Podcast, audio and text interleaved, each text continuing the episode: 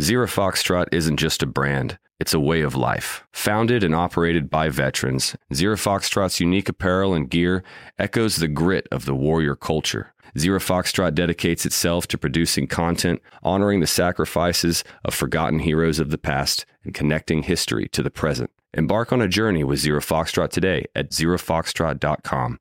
It's not merely our products, it's about the ethos that we embody rugged, resilient, and timeless.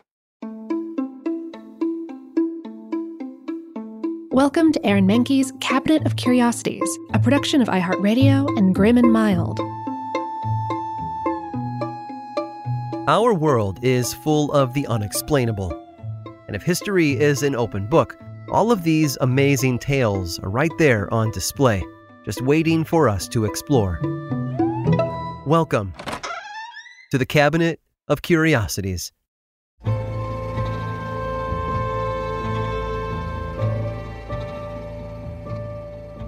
Nobody likes being told to do something. Today's avid readers might recall the agony of struggling through books assigned on their high school reading list. It's even worse when the person giving the orders has no intention of participating themselves. For example, the Vietnam War draft of the 1960s and 70s instilled resentment toward the war effort in those being called to serve. They hadn't volunteered, they had been pulled into something they never wanted to be part of. Those who have voluntarily enlisted in the military understand that they may be sent anywhere in the world as part of their service.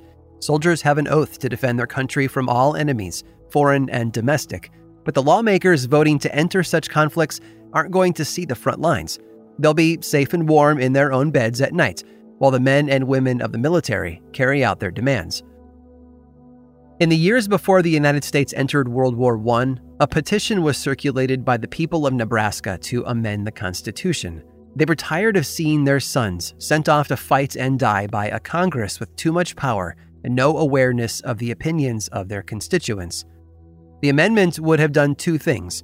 First, it would have required a national vote by the American people to declare war on another country. And second, anyone who had voted yes would have been required to enlist to fight. The petition didn't get very far, but the idea also didn't immediately die out. It circulated for two decades as one world war ended and another one loomed on the horizon. And then in 1935, Indiana Representative Louis Ludlow took a closer look. Like the people of Nebraska, he also thought the lives of the country's soldiers were too important to leave up to Washington bureaucrats. Ludlow was one of many people who believed a sensationalist media apparatus and greedy corporations had influenced his colleagues into entering the previous major conflict. The people who suffered at the hands of such greed, everyday citizens and their families, and something had to change. So Ludlow moved ahead with his plan. He proposed an amendment to the Constitution that would have required a majority vote by the American public to authorize a declaration of war. Today, it's looked back on as one of the worst policies ever put forth by a sitting congressman, but at the time, it was lauded by 75% of the country. Those who supported it believed keeping America out of international conflicts would isolate them from violence. President Franklin Roosevelt, though, had no interest in cutting the United States off from its duty to protect vulnerable foreign allies. To leave war up to a national vote would have not only rendered future presidents powerless, but it also invited harm from hostile countries who didn't believe that they faced retribution. By 1938, the amendment still saw backing from 68% of the U.S. population. Unfortunately, the longer World War II dragged on, the more people began to drop their support for the policy. Several high ranking senators came out against it as well. One equated it with holding a town meeting before a fire department was allowed to put out a fire. The amendment was voted on by Congress in 1938, but despite its bipartisan support, they couldn't achieve the two thirds majority to pass it. Nearly four years later, Japan bombed Pearl Harbor, officially kicking off the United States' entry into World War II. After such a horrific event, the country as a whole united behind a common goal, and support for the Ludlow Amendment evaporated almost overnight. In fact, Congress and the rest of the country moved in the complete opposite direction when it came to authorizing the president's use of force against foreign enemies. All of a sudden, they were all for it.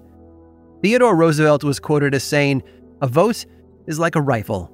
Its usefulness depends on the character of the user. The sentiment at the time was that Ludlow had overestimated the characters of American voters, but we'll never know for sure. The members of Congress who voted against it, well, they took aim and fired. It seems they thought democracy was too important to leave in the hands of the American people.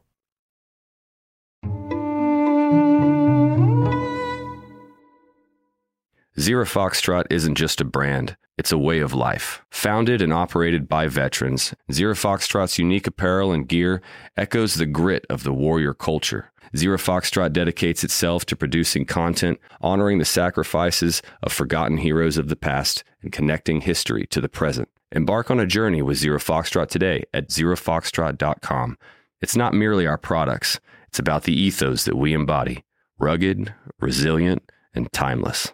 Since every minute counts when you're a new parent, who wants to waste time washing bottles? Transform this daily chore with the Baby Brezza Bottle Washer Pro, the first machine that automatically washes, sterilizes, and dries bottles, pump parts, and sippy cups at the push of a button. Its 20 spray jets clean everything 100%. Plus, it sterilizes with steam, then dries with germ free air. Don't waste time on tedious hand washing. Let the Baby Brezza Bottle Washer Pro do it for you. Shop now at babybrezza.com. With AT&T in-car Wi-Fi, stay connected wherever you go and transform your vehicle into a dependable Wi-Fi hotspot. Powering applications like real-time GPS and voice assistant, navigation becomes a breeze. Even on the practice field, AT&T in-car Wi-Fi keeps you connected while in proximity of your vehicle. Work, stream shows, or finish homework without missing a beat. See if you're eligible for a free trial at att.com slash in-car Wi-Fi. Don't let connectivity be a roadblock in your journey. Always pay careful attention to the road and don't drive distracted. Wi-Fi hotspot intended for passenger use when vehicle is in operation. Compatible device and vehicle required.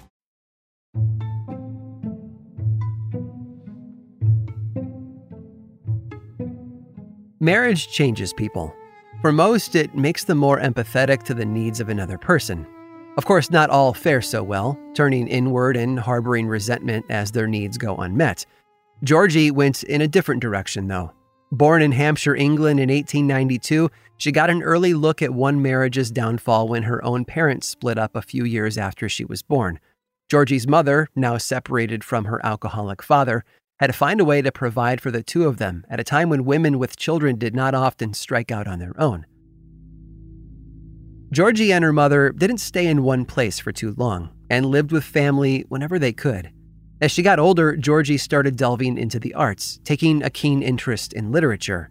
Her friend, Dorothy Shakespeare, came from an artistic family, but sadly, no relation to that other Shakespeare guy.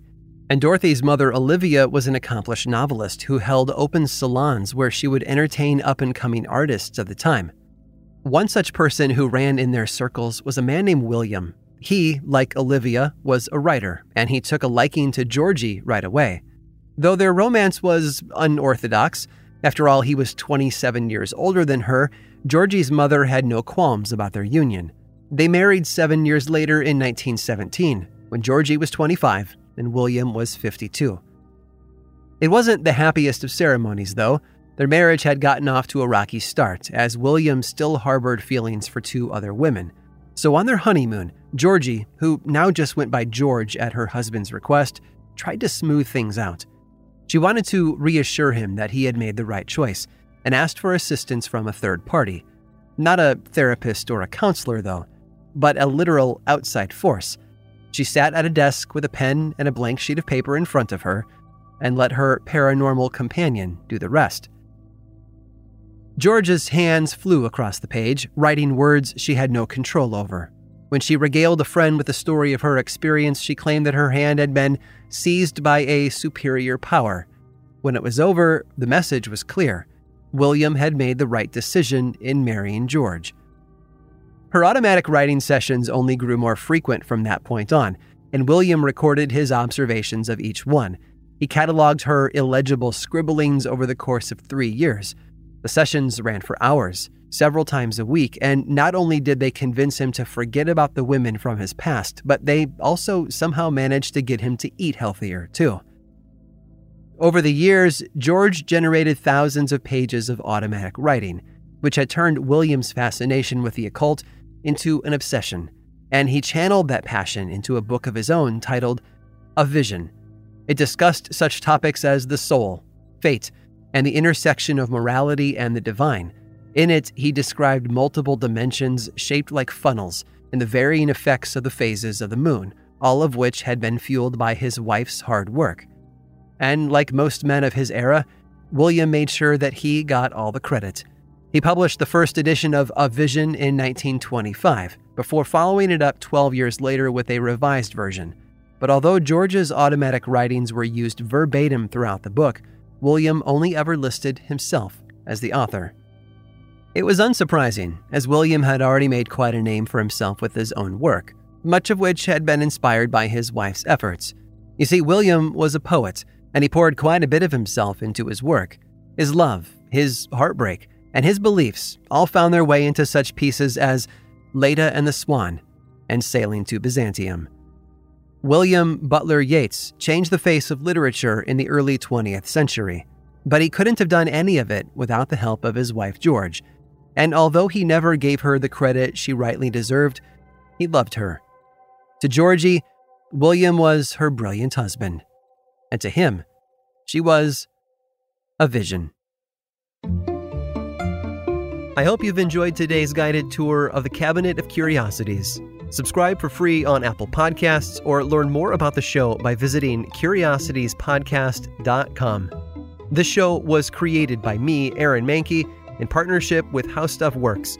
I make another award winning show called Lore, which is a podcast, book series, and television show, and you can learn all about it over at theworldoflore.com. And until next time, stay curious.